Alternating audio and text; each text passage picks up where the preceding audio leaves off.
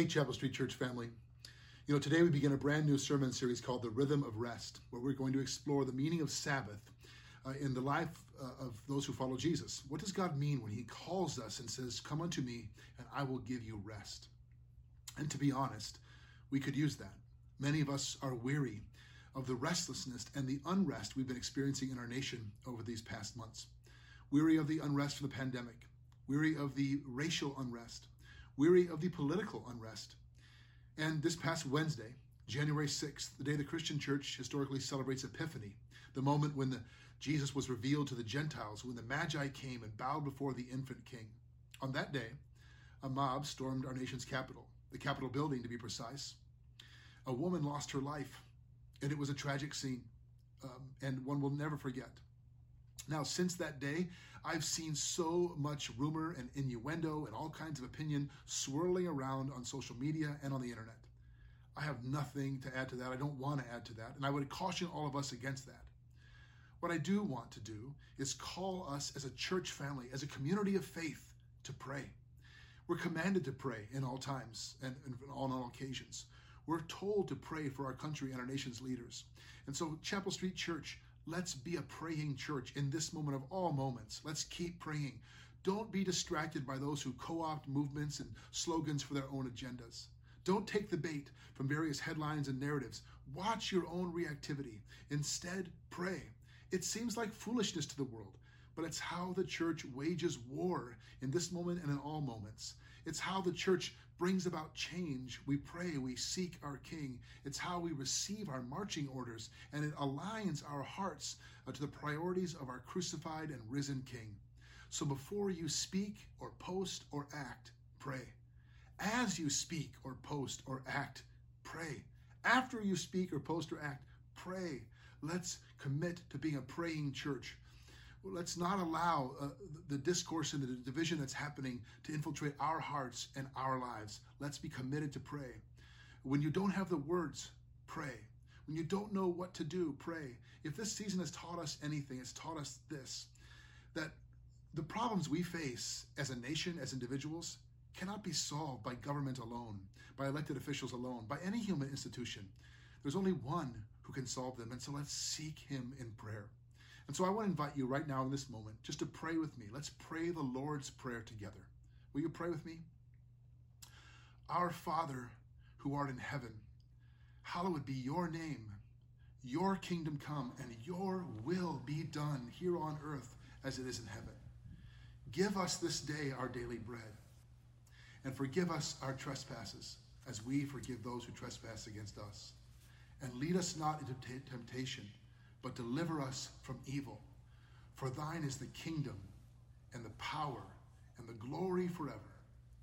Amen.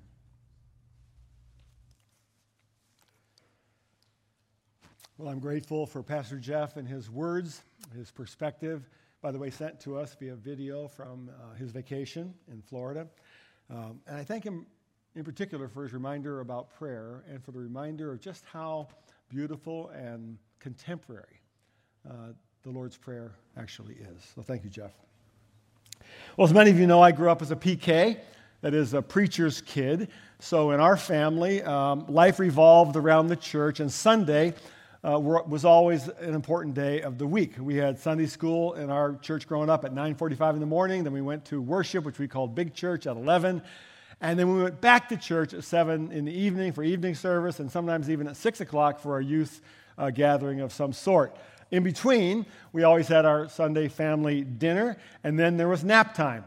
Uh, my parents taught us that Sunday was a day of rest, and so nap time was mandatory. Anybody grow up like that, like me? Okay, a few of you. See, I now know, though, that nap time for my parents was about a bit more than napping, which is why they locked their door. Um, I think you can probably connect those dots. And by the way, in ancient Jewish uh, Sabbath traditions, there was an expectation. There was actually a mandate for marital napping on the Sabbath. And that's true. Some of you just got way more interested in Sabbath last couple of minutes. Now, nap time was fine when we were little boys, but when, somewhere around 11 or 12, I um, started to push back on the whole nap, nap time thing. I wanted to spend uh, Sunday afternoons doing something else. I mean, I'd been uh, to Sunday school already, I'd been to church, we were going back to church that night, so I wanted to watch a ball game, I wanted to go out and play ball with my friends. I wanted Sunday afternoons for myself. So I developed uh, a strategy. Uh, it was a theological strategy. Uh, so the next time my parents said, Sunday's a day of rest, I was ready with my argument.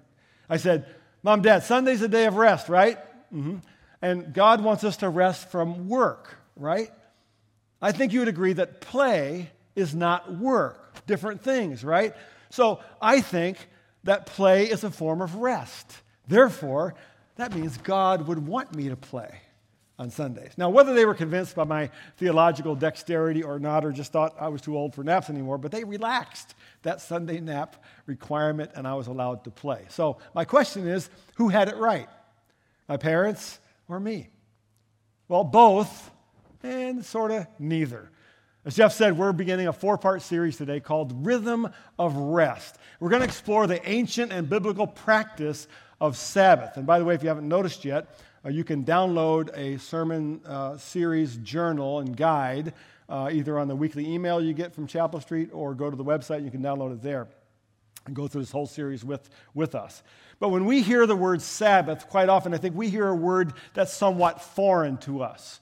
I mean, we hear an ancient Jewish thing, and since none of us, or few of us, grew up in a Jewish culture, we can kind of think that's not really for us. We're sort of New Testament Christians, North American Christians, so that Sabbath thing is not really for us. And I think that we would be wrong about that. Or we might think that Sabbath is going to church on Sunday or just taking a day off from work. And we maybe be a little closer, but we'd still be kind of wrong about Sabbath. So by the end of this series, we hope that you will understand Sabbath as both a noun and a verb. It's not just a day of the week. It is a day, but it's more than a day. It's something that we do, something we pursue, something we plan for, and something we can actually experience. We hope you'll understand in a more uh, in a deeply personal way what God means by Sabbath rest. And I, like Jeff said, I think this is a great time for this study. You know, he came up with this idea a couple of months ago, but I think it's very appropriate time wise because I think many of us might be tired. I mean, we're tired of COVID. Anybody tired of COVID? Anybody tired of wearing a mask? Yeah, tired of wearing a mask, right? We're tired of Zoom calls. We're tired of all so many things. Like Jeff said, we're increasingly tired about the relentless bad news in our country, it seems like. Maybe we're just worn out from the holidays. I think you can probably relate. Now, when we hear you hear we're going to talk about Sabbath, you might assume we're going to talk about the Sabbath commandment right? The fourth of the Ten Commandments, uh, Exodus chapter 20. Remember the Sabbath day and keep it holy. And we are going to get there next week. Today we're going to start in a different place, way back at the beginning, actually, the book of Genesis, chapter 2. So let me read this text for us, and we're going to come back to it several times to see what God has for us today. Genesis 2, 1 through 3. Thus the heavens and the earth were finished, and all the host of them. And on the seventh day, God finished his work that he had done. And he rested on the seventh day from all his work that he had done. So God blessed the seventh day and made it holy because on it God rested from all his work that he had done in creation. Familiar words, I think, but we're going to come back to this three more times in the next 20 minutes or so because there are three things I want us to see God worked, God rested, and God blessed. Let's start with God worked. God worked. I've talked about this over the years, uh, but I'm, uh, I'm a list guy. Um, I make lists every week. This is my list from this past week. Uh, how many of you are list makers? Right? Okay, it's the only way to go, right? It's the only way to live a sane, productive life. Make lists. Well, I make my list every Sunday night or every Monday morning, and I write down everything I can think of I need to do that week my work stuff, my work responsibilities, family stuff, personal stuff, errands, anything. Because when I get something done, I do what? All you list makers? You cross it off right? You joyfully cross it off the list and you get credit for it when you cross it off the list. Like this was done earlier in the week. So, sermon outline, I've done that. Detailed outline, did that. Rough draft, did that. Slides for the board, did that. Write sermon, did that. Send to Sarah, did that. Practice, did that. That was fun, right? And if I do something that's not on my list, what do I do? You write it down and then you cross it off. Preach, sermon. Okay. I do that just because I want that sense of accomplishment. Now, the first chapter of Genesis reads a little bit like God's to do list. Let's see. Day one create the heavens and the earth and make light and darkness. Check. Or cross off. I don't know how he does it. Day two separate the water on the earth from the water above the earth. Check. Skip down to day six create one human being from the dust of the earth, create a second one of a different sex from that one's rib, make them male and female in my image. Check. God's to do list. And then we read this Genesis chapter 2. Now, notice the words I put in red this time. Thus the heavens and the earth were finished, and all the host of them. And on the seventh day, God finished his work that he had done, and he rested on the seventh day from all his work that he had done. So God blessed the seventh day and made it holy because on it God rested from all his work that he had done in creation. All the words in red have to do with God's work. Three times in three verses, we're told that God worked. God's work was creation, and God finished his work. And if we go back to Genesis 1, uh, and we will see that five different times in that first chapter of the Bible, God looks at what he has done, looks at what he has made, and says, It's good. It's good. It's very good. God's work is good. Therefore, our work is good. Bible teaches us that as human beings we were created in the image of God, which means among many other things we were created to work. Adam was given a work to do. Genesis 2:15 we read, "The Lord God took the man and put him in the garden of Eden to work it and take care of it." Now this is before the fall into sin. Work only became a struggle, only became a burden after the fall into sin. But Adam's work was to joyfully participate in God's loving and bountiful provision. Did you know that all work is ordained by God? That your work matters to Him because it honors His image in you. The Apostle Paul talks about this in the New Testament in Colossians chapter 3. He says, Whatever you do, Work at it with all your heart, as working for the Lord, not for human masters, since you know that you will receive an inheritance from the Lord as a reward. It is the Lord Christ you are serving. Work is good.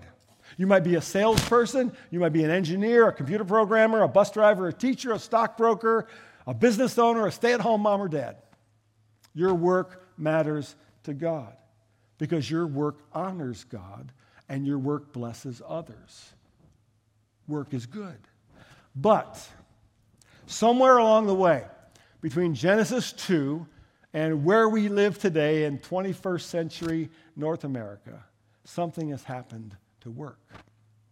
A couple of years ago, I was playing golf on a beautiful fall Saturday morning with a man from this church. He's since moved away. He happened to be the CEO of a very large company. We drove around in this golf cart. Um, on a really nice course, playing rather bad golf, as I recall, at least I was. And I noticed that he had his cell phone propped up in the cart, even as we played, even as he drove around. And so it was buzzing every couple of minutes. Sometimes he'd just look at it, sometimes he'd pick it up and he'd say a few words, but he had it there the entire time. He was working as we played golf on a beautiful Saturday morning. Eventually, I said something like, Man, it's really hard to get away, isn't it? And he said, Yeah, we have offices all over the world, so somewhere someone is always working in our company. He then told me there were many times he actually had to sleep in the closet of his bedroom so his phone wouldn't wake his wife up as he answered it in the middle of the night. And it struck me this is a CEO of a billion dollar company who lives in a million dollar house, and he's sleeping on the floor of his closet because he can't get away from his work. The Japanese have a word, karoshi, that means literally death by overwork. Americans now work more on average than any industrialized nation in the world, and we're proud of it. We call it work ethic, right? We'll talk much, much more about this next week, but we've turned our work and all that work gives us into a kind of metric for happiness and success. In that way, we've made work into an idol. The result, one writer says, is that we have become perhaps the most emotionally exhausted, psychologically overworked, spiritually malnourished people in history. The Bible tells us that work is good. The Bible also tells us that work is not God. God worked, his work was good, he finished his work, and then he did something else. The second thing we need to look at in this passage is that God rested. He rested. Well, we finally got some snow uh, last week. Didn't have a white Christmas, kind of had a white first week or so of January. But when it snows, it means I get to shovel our driveway. Now, this is an old photo of me and two of our four sons. Um, and one of the favorite things the five of us have done over the years is shovel the driveway and our sidewalks when it snows. No matter how deep the snow, no matter how late at night, we get our shovels and we go out and we shovel. People ask me, Pastor Brian, do you have a snowblower? I said, No, I have four boys. Living, breathing snowblowers. Uh, and we have a blast. I don't know why, but it's always been fun for us to do this. And the best part is when we finish. We high five, we fist bump each other, put the shovels down, and we just stay out there in the driveway enjoying our work. We celebrate. We stand in the now clean driveway, we gaze upon the work of our hands, and we just know that it's very good. And then we rest from our work. And this is a hint of what we see in Genesis chapter 2. Let's read it again. Notice the words I've put in a different color. Thus the heavens and the earth were finished, and all the host of them. And on the seventh day, God finished his work that he had done, and he rested on the seventh day from all his work that he had done. So God blessed the seventh day and made it holy because on it God rested from all his work that he had done in creation. For six days, God worked, created, accomplished, and finished. Then he rested. Any of you list makers ever put that on your to do list for a week? To rest? I don't think I have. Question Why did God rest? Was he tired, worn out, from making everything that is? Isaiah the prophet tells us, Do you not know? Have you not heard? The Lord is the everlasting God, the creator of the ends of the earth. He will not grow tired or weary. And his understanding no one can fathom. The God of the Bible is omnipotent. He never gets tired, and yet he rested. The Hebrew word for rest is Shabbat or Sabbath, we would say. Uh, we think of Sabbath as a noun, which it is. But here in Genesis 2, it's a verb. It means to cease, to stop, to desist from labor. After accomplishing all his work, God, who never gets tired, Sabbathed. The question is, why did he rest if he wasn't tired? The Bible is telling us, I think, that God intentionally ceased his working in favor of something better. He was building a rhythm of rest into the very fabric of all creation. Think about it. We have day and night. The human body is hardwired for day and night, right? Hardwired for a rhythm of waking and sleeping. And if that rhythm is disturbed, and today over 70 million Americans have sleep disturbances, sleep uh, problems. If that rhythm is disturbed, we, we have problems. We, we get sick in one way or another. Or think of the seasons. You have spring and summer, which are seasons of planting and growth, fall and winter, seasons of harvest and rest. The earth itself has seasons of rest, even a football game. Some of you might watch a football game this afternoon. Bears are going to need a little divine intervention, I think. And by the way, I'm teasing now, but watching Bears games qualifies as Sabbath because I fall asleep in the third quarter. Actually, first they fall asleep, then I fall asleep in the third quarter. If you follow them, you know what I'm talking about. But what happens in a football game? Between every play, the big players do what? These giant men do what? They huddle up and they rest for about 45 seconds till the next play. At halftime, they get a rest time. Mean, you think about it, it sort of cracks you up. These are highly trained athletes in great shape, but they need 15 minutes of rest in the middle of a game. And then they go out and try to beat each other silly again. But the rhythm of rest, the rhythm of Sabbath, is built into the very laws of the universe. I read one writer last week who wrote this Arguing about whether we have to keep the Sabbath is like arguing about whether we have to keep the law of gravity. It just is. We ignore it at our own peril. And the same is true for Sabbath. In his book entitled simply Sabbath, an author named Wayne Muller writes this Poisoned by this hypnotic belief that good things come only through unceasing determination and tireless effort, we can never truly rest. And for want of rest, our lives are in danger. God rested. God Sabbathed. God built a rhythm of rest and Sabbath into the very fabric of the universe, and He built it into each one of us. God worked, God rested, and thirdly, God blessed. God bless. Let's read again.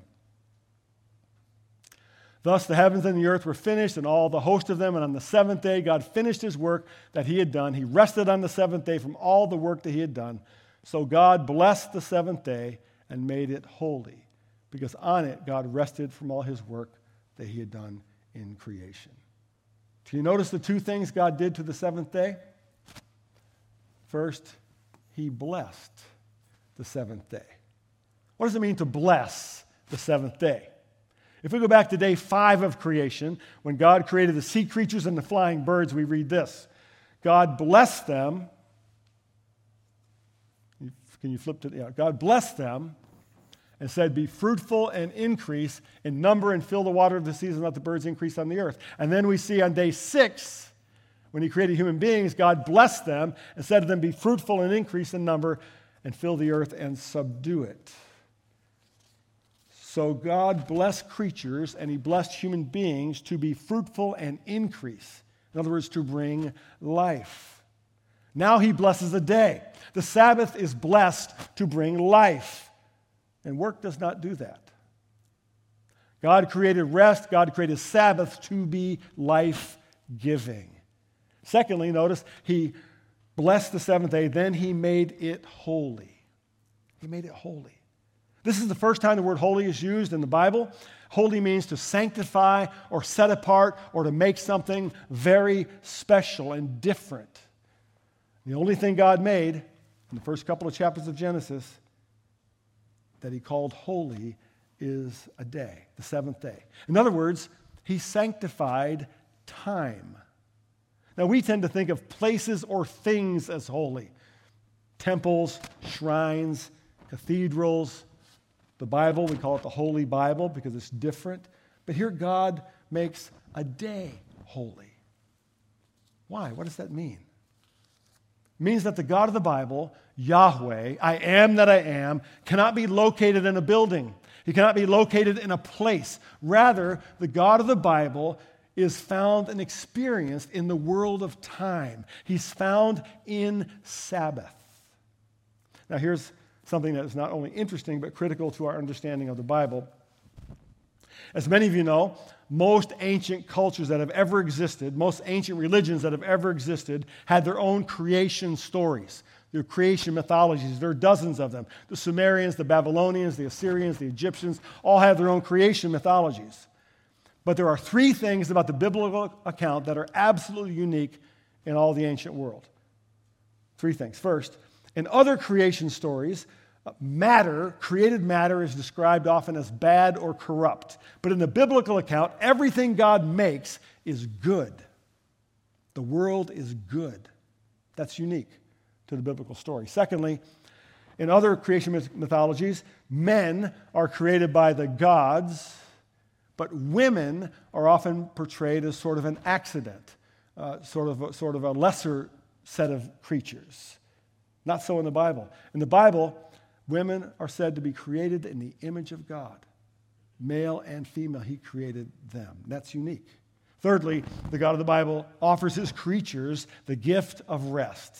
The idea of Sabbath is found nowhere else in ancient religious history, nowhere else. We worship a God who cares for us by giving us his gift of rest. So here's where I want to begin our understanding of Sabbath. Sabbath is not just a day off, it's much, much more. The Sabbath means not to set aside time so you can catch up on your to do list, get a lot of stuff done you haven't done yet. No, it's more than that. Sabbath is not just going to church or watching a service online. It might include that, but it's much, much more. Here's how author Wayne Muller describes Sabbath Sabbath reminds us that we are always and already on sacred ground. The gifts of grace and delight are present and abundant. The time to live and love and give thanks and rest and delight is now, this moment, this day. Feel what heaven is like. Have a taste of eternity. Rest in the arms of the divine. We do not have miles to go before we sleep. The time to sleep, to rest, is now. We are already home. It's a beautiful paragraph. I came across this little story uh, in the last couple of weeks. I couldn't find the exact source, uh, so it may be more of a, a parable, an apocryphal story. As the story goes, there were European missionaries about 100 years ago uh, working in Africa, serving in Africa, and they needed to move a bunch of stuff to another mission station far away, so they hired some local villagers as porters to carry all the stuff. Uh, the porters, however, the first day of the journey walked a little slower uh, than the missionaries wanted because they were carrying things and they, the missionaries wanted them to speed up. Second day, they also walked slow. By the third day, they really pushed them and they walked much faster. They covered twice as much ground the third day as they did the first two days. And then on the fourth day, the missionaries got up and the African porters got up and the Africans refused to walk at all. The missionary said, What's wrong? Why won't you walk today? And the African spokesman said, We cannot go any further today because we went so quickly yesterday, we must wait here for our souls to catch up.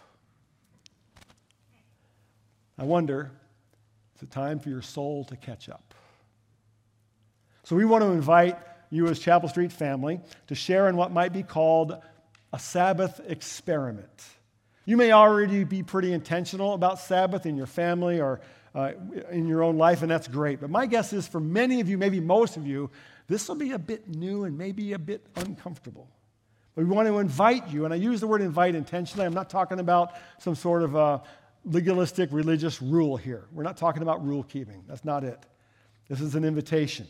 So we invite you for these four weeks of this series to explore just a bit what God might want to give you through Sabbath rest. I want to encourage you to intentionally choose a day. Might be Sunday, might be a Saturday, might be part of two days, maybe a half a day.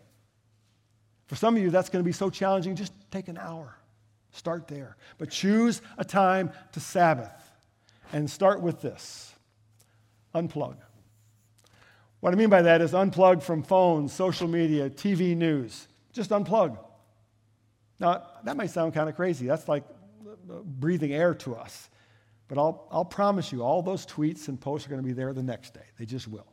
So unplug. And by unplugging, you'll create a little bit of space mental, emotional, spiritual space space to experience what God might have to give you. And in that space, maybe take a walk. I don't mean a walk for exercise, I mean a, a Sabbath walk. Try to notice things that you normally would walk right by. Try to pay attention to what God might want to say to you. Uh, for example, this past week, I forget what day it was, but it was the, uh, I take a walk now during COVID. I started doing this, and it's become a habit. I walk very early in the morning, first thing. And I was walking, and it was the morning after we had that freezing fog. And I was walking along, you know, like I usually do. I'm thinking about the day, everything I have to do, my to do list. I'm thinking about this sermon on Sabbath. I'm walking, walking, walking. And then I noticed, I don't know what made me notice it. But I noticed the trees. Did you see the trees that morning? Like for a whole day, they were like that. You saw it, there was a little video right before the sermon. They had a tree there, covered in white. Every branch, every twig coated in white, like it had been done by an artist. And I stopped. I'd walked like a half a mile and had not even noticed. But I stopped and I looked. And every tree, as far as I could see, the same thing. And then it hit me. There was an artist involved. And he created the earth and the atmosphere and the rotation of the earth and the seasons. And he created the waters below the earth and the waters above the earth. And he created all that for me in that moment to notice. And I walked slower after that. It was like I was walking through a great cathedral. And in that moment, I had just a slice of what God means by Sabbath. Take a walk. Write a letter, not an email, not a text, write a letter to a friend, family member, someone, someone who might need encouragement. You don't know. Write a letter. Write a letter to yourself.